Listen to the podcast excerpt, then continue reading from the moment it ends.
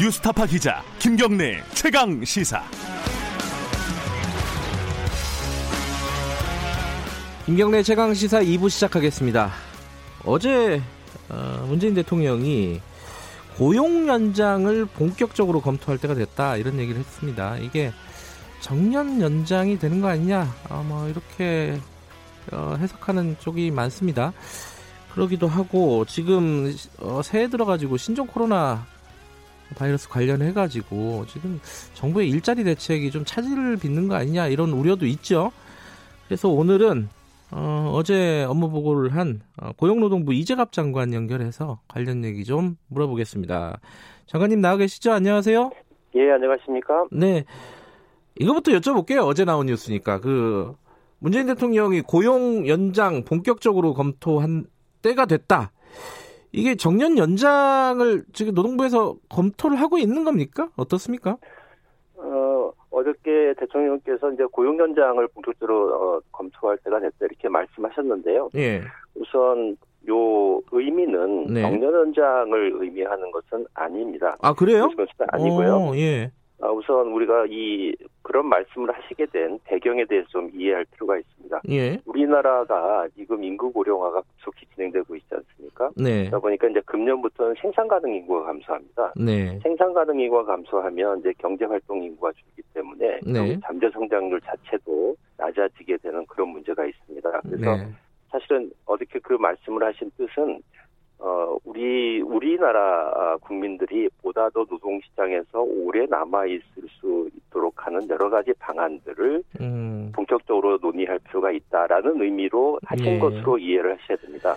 그러면 이런 고용 연장을 유도하는 방안은 여러 가지 방법이 있는데요. 예. 우선 자기 사업장에서 퇴직한 다음에 자기 경험이나 지식을 살려서 다른 사업장에서 취업하는 방안도 있고요. 예. 또 하나는 같은 직장에서 일단 퇴직한 다음에 재고용되는 방안도 있습니다. 예. 또 어떤 사업장의 경우에는 그 사업장 필요에 의해서 자발적인 의미에서의 정년 연장을 조금씩 해가는 방안도 있고 음. 이런 방안을 저희가 계속 고용 제도라고 하죠. 네. 현재는 이런 다른 사업장에 재취업하는 방안 또는 자기 사업장에서 계속 고용되는 방안을 유도하기 위한 여러 가지 인센티브 제도를 어, 설계해서 지금 금년부터 운영을 시작을 하고 있습니다. 아. 여러 가지 예, 이런 방안에 대해서 좀 더 이제 다양한 방안들을 조금 더 본격적으로 논의할 때가 됐다. 이런 의미로 이해할 필요가 있습니다.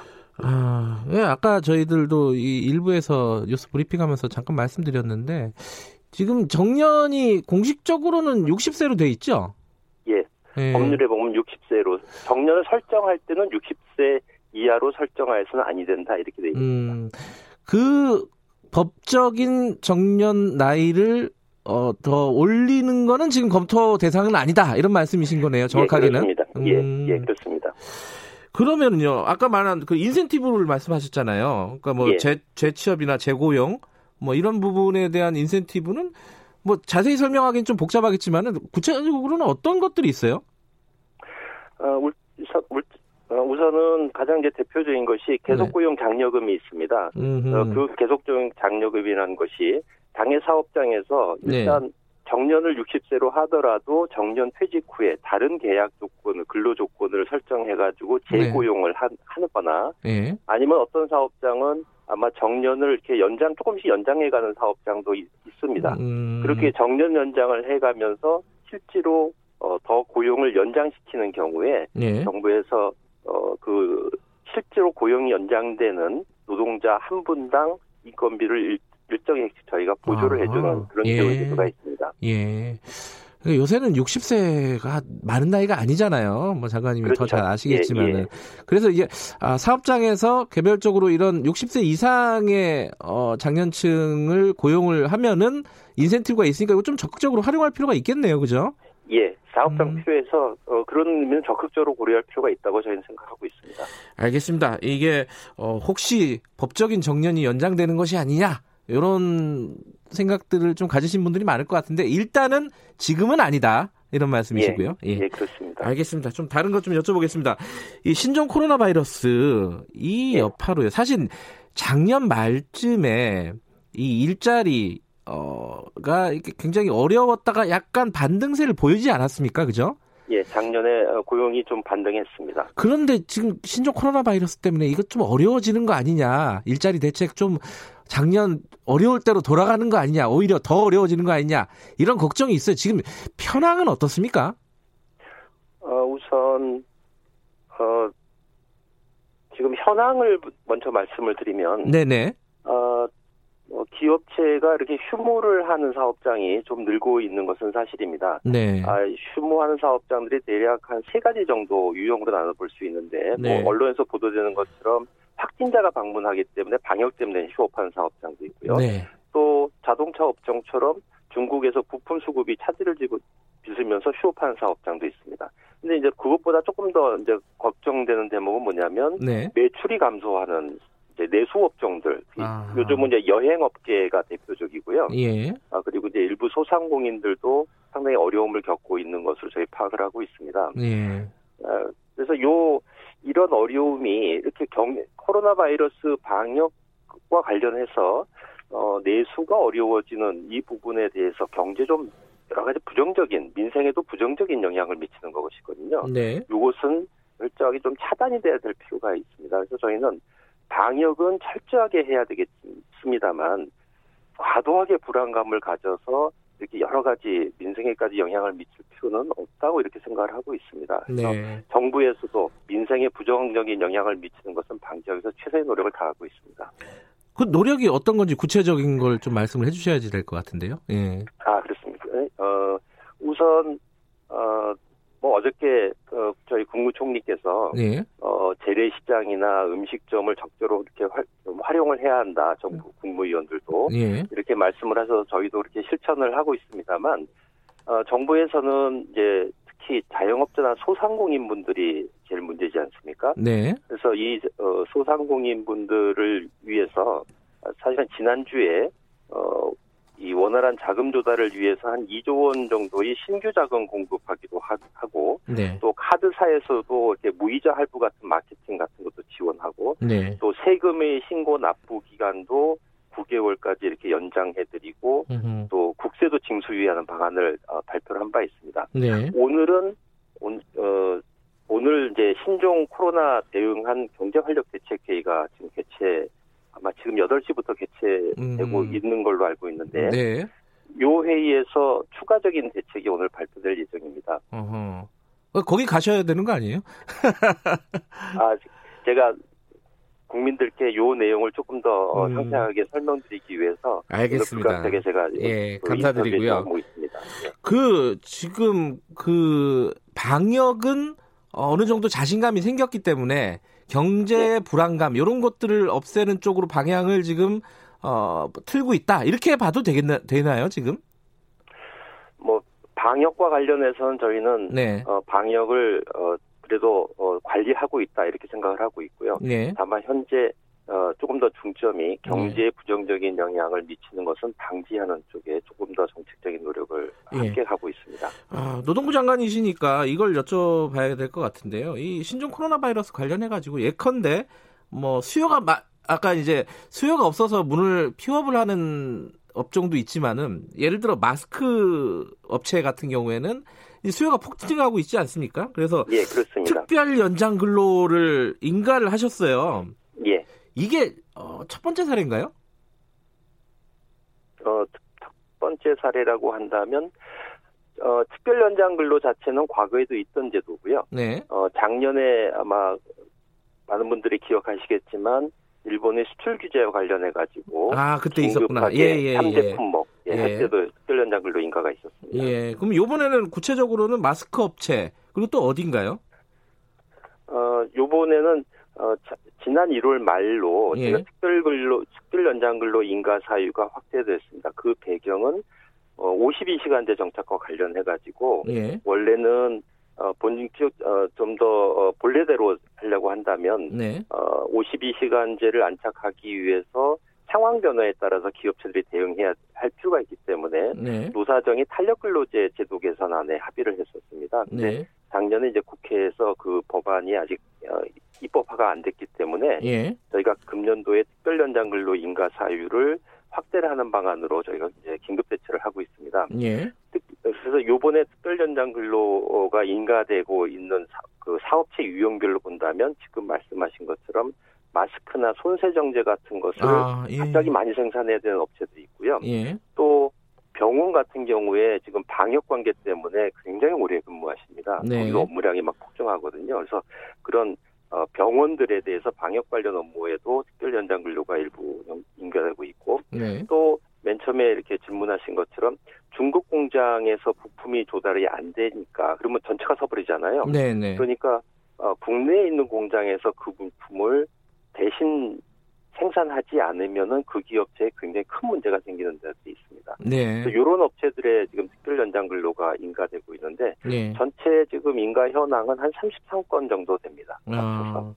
근데 이게 어, 이 업체에서 요구를 해가지고 정부가 승인을 하는 인가를 내주는 형태인가요? 아니면 정부가 판단해가지고 인가를 하는 건가요? 어떻습니까? 아, 이 특별 연장 근로는 어, 이게 하는 것이기 때문에 네. 우선 가장 기본적인 것이 그 사업장에 있는 노동자분들의 동의를 받는 것입니다. 아. 이게 가장 기본이고요. 예. 노동자분들이 동의를 받아서 특별 연장 근로를 할 수밖에 없는 상황이다라는 법에 맞는 요건을 저희한테 첨부해서 제출하시면 음. 저희가 보고 판단해서 인가를 해드리는 그런 형태로 되어 있습니다. 그러니까 업체가 신청을 하는 건데 어, 예. 그러면 실제로 그 업체에서 일하는 노동자들한테 동의를 받아야 된다? 예, 동의 받습니다. 예. 어, 그럼 동의를 받은지 여부를 정부에서 확인을 하나요, 그러면은? 그 인가 신청서에 네. 어, 특별 연장 근로에 동의하신 분들이 그 인적 사항하고 거기 동의 서명이 다 확인 첨부하게 되어 있습니다. 음, 아니 노동계에서 이게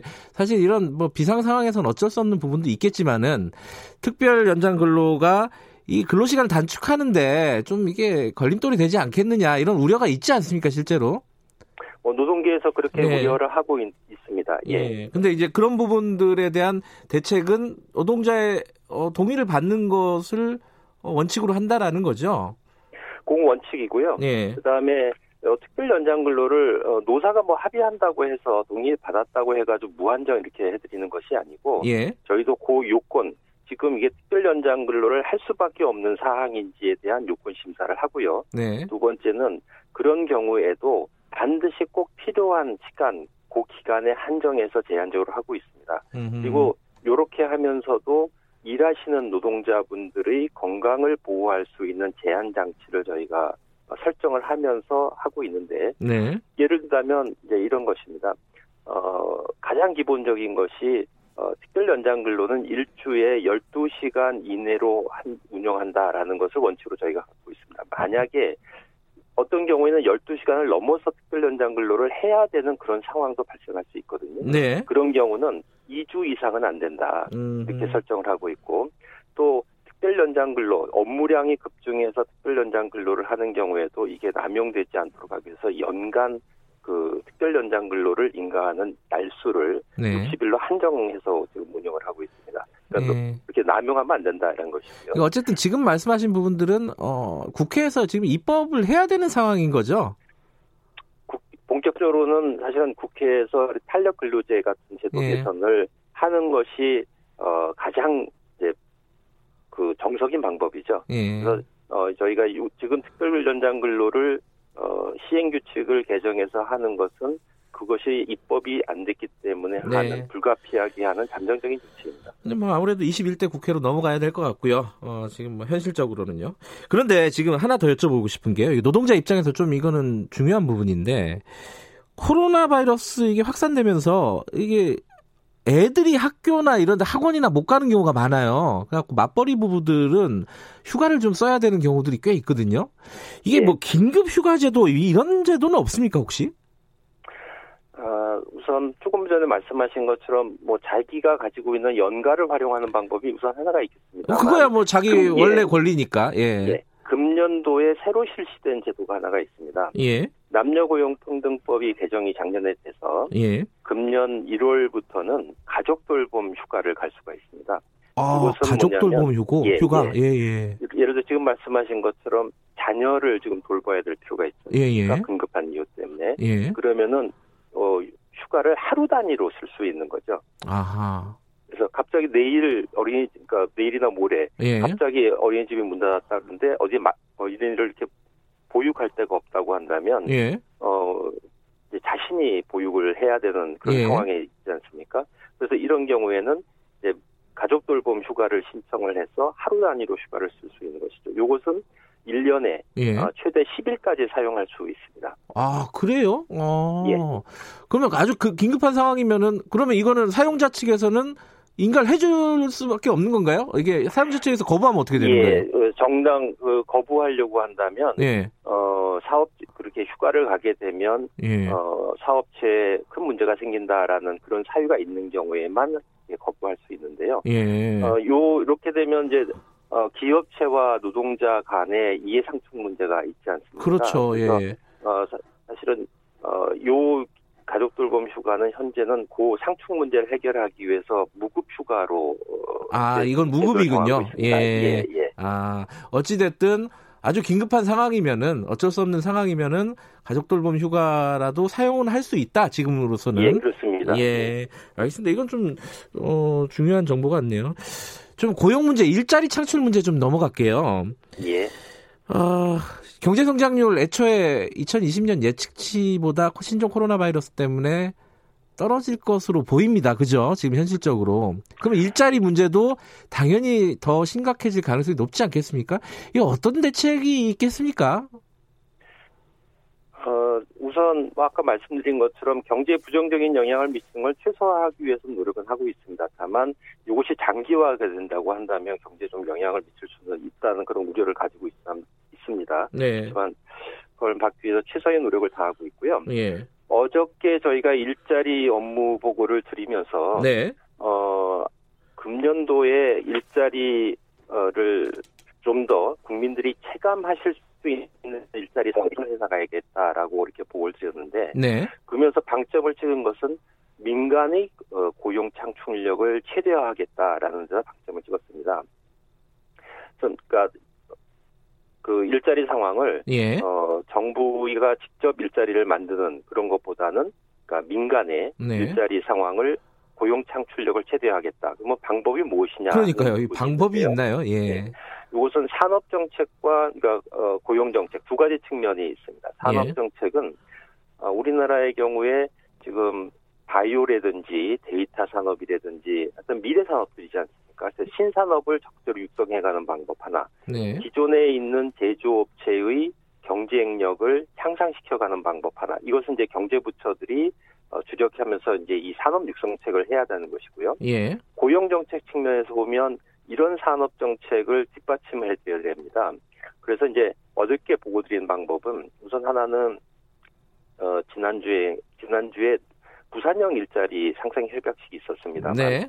요 지역의 노사 민정들이 합의해 그 협약을 체결하고 예. 그런 미래 산업을 육성을 해서 자기 지역에 어 일자리를 창출해가는 네. 그런 모델이거든요. 이런 상생형 일자리 모델을 확산하겠다라는 음. 방법이 하나가 있고 예. 두 번째는 지자체마다 산업 특성이 다 다릅니다. 네. 그래서 지자체에서 자기 산업의 자기 지역의 산업 특성에 맞는 일자리 계획을 만, 설계를 하도록 저희가 지원해드리고 그 계획을 만들면 정, 중앙 어, 중앙 정부에서 재정 지원을 해드리는 네. 그런 지역 산업 맞춤형 일자리도 있고요. 예. 세 번째는 그 이 지역에 있는 어떤 특정 산업이 갑자기 어려워지면 지역이 전체가 어려워지는 경우가 있습니다. 부산 네. 같은 경우를 말씀드리는 것이죠. 예. 이런 경우에 지금은 어, 상황이 발생하게 되면 그때부터 고용 위기 지역으로 지정해가지고 여러 가지 지원책을 드리는데 어, 금년부터는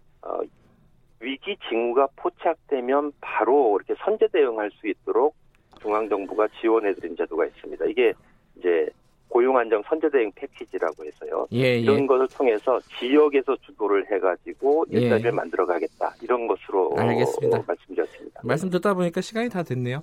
그 뭐 일자리 문제가 어, 굉장히 좋아진다거나 굉장히 또 나빠진다거나 이러면은 저희들이 한 번 더 모시겠습니다. 고맙습니다. 예, 예, 감사합니다. 예, 고용노동부 이재갑 장관이었습니다.